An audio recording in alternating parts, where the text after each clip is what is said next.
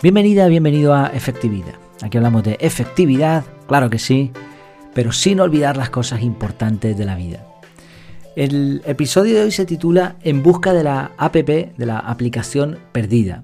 Y te prometo que va a ser un episodio interesante, sobre todo en particular para todos aquellos que, que nos gustan mucho las aplicaciones de productividad, que estamos siempre trasteando, buscando la opción más efectiva y que y que esas aplicaciones entendemos que nos ayudan a mejorar nuestra vida al fin y al cabo. Yo no soy del todo así, ya te explicaré por qué durante el episodio, pero sí lo he sido. Eh, durante años estuve aprendiendo muchísimo sobre aplicaciones y utilizaba lo último y veía las diferencias entre una y otra. Y bueno, eh, no es un mundo en el que estoy ahora inmerso por diferentes motivos, pero sí conozco a muchas personas que saltan de una aplicación a otra y que están ahí dedicando un montón de tiempo. Vamos a hablar de este tema. Eh, primero, la primera pregunta que te haría es, ¿cuántas aplicaciones de la categoría productividad has probado?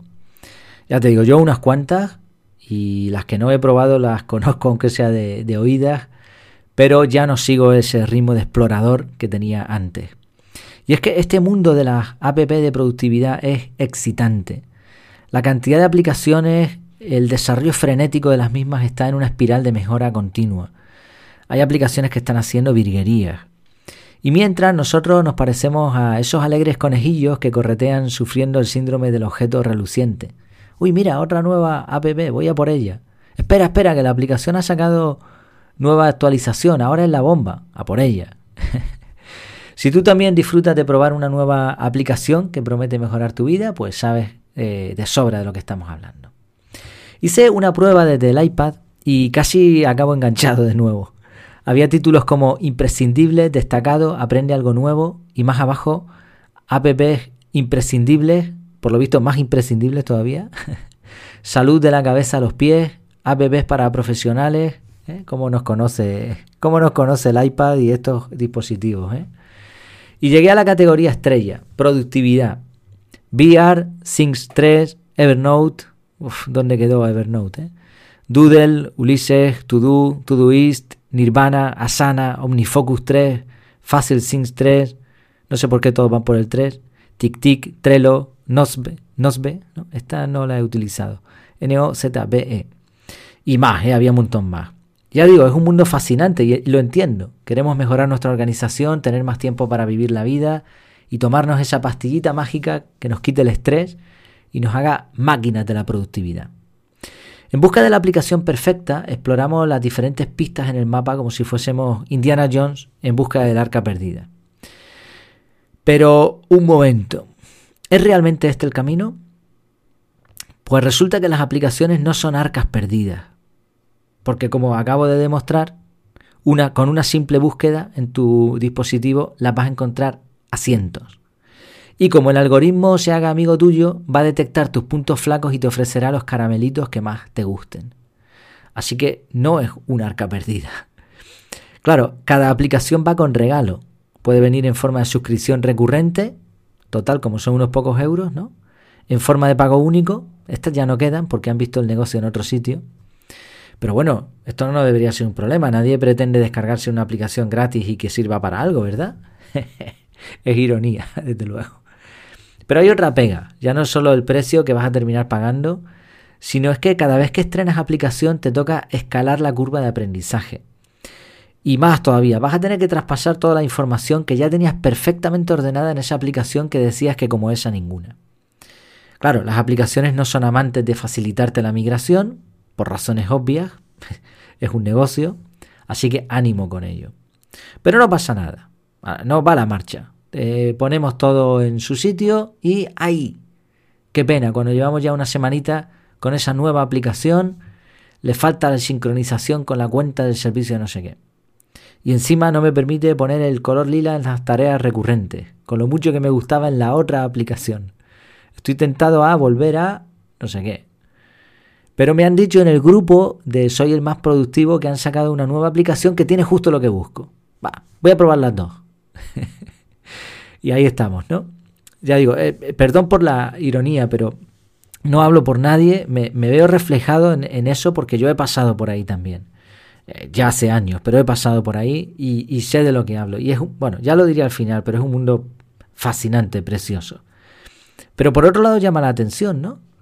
Por más que la ciencia avanza, que hoy en día te puede reservar un asiento con, con Jeff Bezos y, darte un paseo espacial, resulta que nadie ha encontrado la aplicación de productividad perfecta. Siempre le falta un detallito, siempre le falta esto, siempre le falta lo otro. Bueno, estamos hablando de efectividad, de productividad personal. Claro, la cuestión es al final hacer algo y hacerlo bien. Y también es efectividad decidir qué aplicaciones usaremos, por qué y cómo las usaremos. Y que esa estrategia sea la correcta. Y aquí viene la pregunta. La pregunta que probablemente estabas esperando desde hace un rato, si no me he enrollado eh, poco. ¿Sirven las aplicaciones de productividad para ser productivos? ¿Sirven las aplicaciones de productividad para ser productivos? ¿Qué respuesta darías? Bueno, mi, mi respuesta es depende. Pero me inclino más por normalmente no. Las aplicaciones de productividad normalmente no van a servir para ser más productivos. Y me, me sustento en varias ideas. Primero, ninguna aplicación te va a convertir en un ser superproductivo por sí sola. Segundo, aunque fueras el mayor experto del mundo en aplicaciones de productividad, seguirías teniendo que hacer cosas. Hacer cosas, muchas cosas. Tercero, conozco personas muy productivas que cuando oyen la palabra procrastinar dicen, ¿pro qué? no saben lo que es to do, ni se han descargado de Evernote, menos mal, mejor por ello. Este tipo de personas tienen alergia, alergia a dispositivos electrónicos. Y sí, siguen siendo muy productivos, con lo cual la relación no es tan obvia. Cuarto, el tiempo empleado en elegir una aplicación, aprender a usarla, usarla, ajustarla, actualizarla, conseguir el dinero para pagarla, etcétera, etcétera, etcétera, puede resultar inferior al que te hace ganar.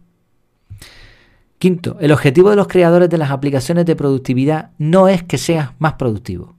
Y sí, lo has escuchado bien. Su objetivo principal es que les pagues. La mayoría que lo hagas cada cierto tiempo, de forma recurrente. Si consiguieran mejorar tu productividad de un solo uso a la primera y de forma permanente, ¿cuál sería su negocio? Entonces, su principal eh, objetivo no es que seas más productivo. Puede ser un objetivo secundario, pero no, no es su objetivo principal porque es que si consiguen que tú seas alguien productivo, vas a dejar de depender de esa aplicación.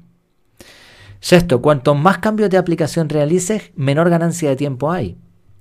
Claro que hay aplicaciones mejores que otras, dependiendo del uso.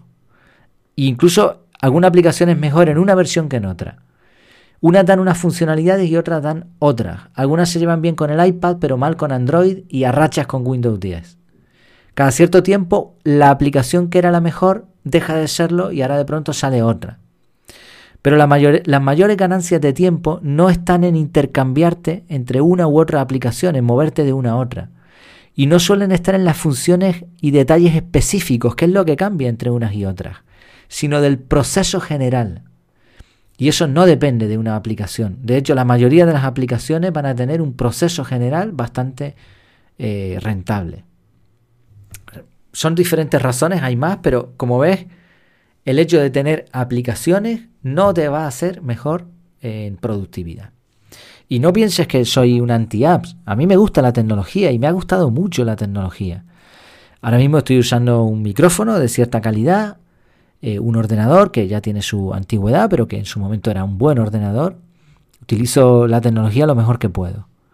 Y me gusta. No, me he ido a una cueva por el momento. Pero lo que más me gusta es que la tecnología trabaje para mí. Y ya hace tiempo que llegué a una conclusión. Y es que como te despistes, eh, se intercambian los papeles y acabas tú trabajando para la tecnología. Así que para ser productivo hace falta algo distinto. Y para eso te voy a contar una anécdota. Todos los meses voy a cortarme el pelo a un pequeño local.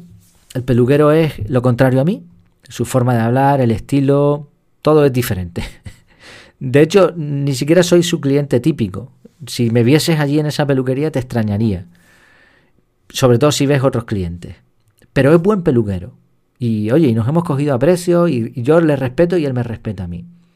Y sobre todo me gusta su velocidad y la calidad de cortar el pelo. Y mm, otra cosa que me gusta mucho es que nunca me ha movido la cabeza a la fuerza, cosa que sí me hacían otros peluqueros y no me gustaba nada.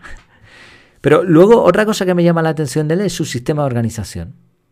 Cuando tú vas, te cortas el pelo y tiene una libreta de papel donde va poniendo los días, la siguiente semana o el siguiente mes, no sé, creo que hará un mes por adelantado, y tú te apuntas, tú te apuntas, apuntas tu nombre eh, a la hora de tu próxima cita. Claro, yo después de hacer eso lo capturo en mi Google Keep, pero en realidad yo creo que no hay método de organización más sencillo que el que tiene este chico. Y el día anotado, él sabe que yo voy a ir y yo sé que voy a ir. Una vez le pregunté, ¿cuántos clientes necesitas al día para ganar tu sueldo? Y su respuesta fue inmediata, tantos. O sea, fíjate que no, él no tiene ni idea de aplicaciones de productividad, pero sabe muy bien lo que hace.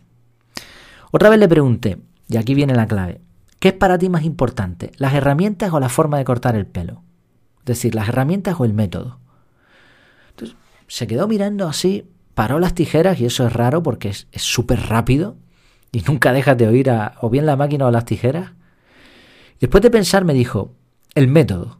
Las herramientas aumentan la velocidad, pero si eres mal peluquero, por más herramientas que tengas, seguirás siendo mal peluquero. Lo voy a repetir porque, ojo con la frase. El método es lo más importante. Las herramientas aumentan la velocidad, pero si eres un mal peluquero, por más herramientas que tengas, seguirás siendo mal peluquero. Bueno, obviamente después el sonido de la tijera siguió. Este razonamiento se repite también en el mundo de la productividad. El secreto para ser alguien efectivo no está en las herramientas, no está eh, en las aplicaciones, está en el método, en tu calidad, en tu capacidad, en tu productividad personal. Ya debes ser productivo, ya debes ser alguien efectivo antes de encontrar la herramienta adecuada. Esa herramienta que en caso de aplicaciones pueden ser varias, pero que no va a ser tan importante. Esa herramienta va a potenciar lo que tú eres. Te va a hacer subir de nivel. Pero antes debes entender de qué va la productividad. Cómo se prioriza una tarea, cómo funcionan los estados de energía, cómo funciona la memoria humana. Lo ideal aquí sería que cada uno hiciese su propia investigación, aun con el riesgo de reinventar la rueda. También puedes eh, usar el método de prueba y error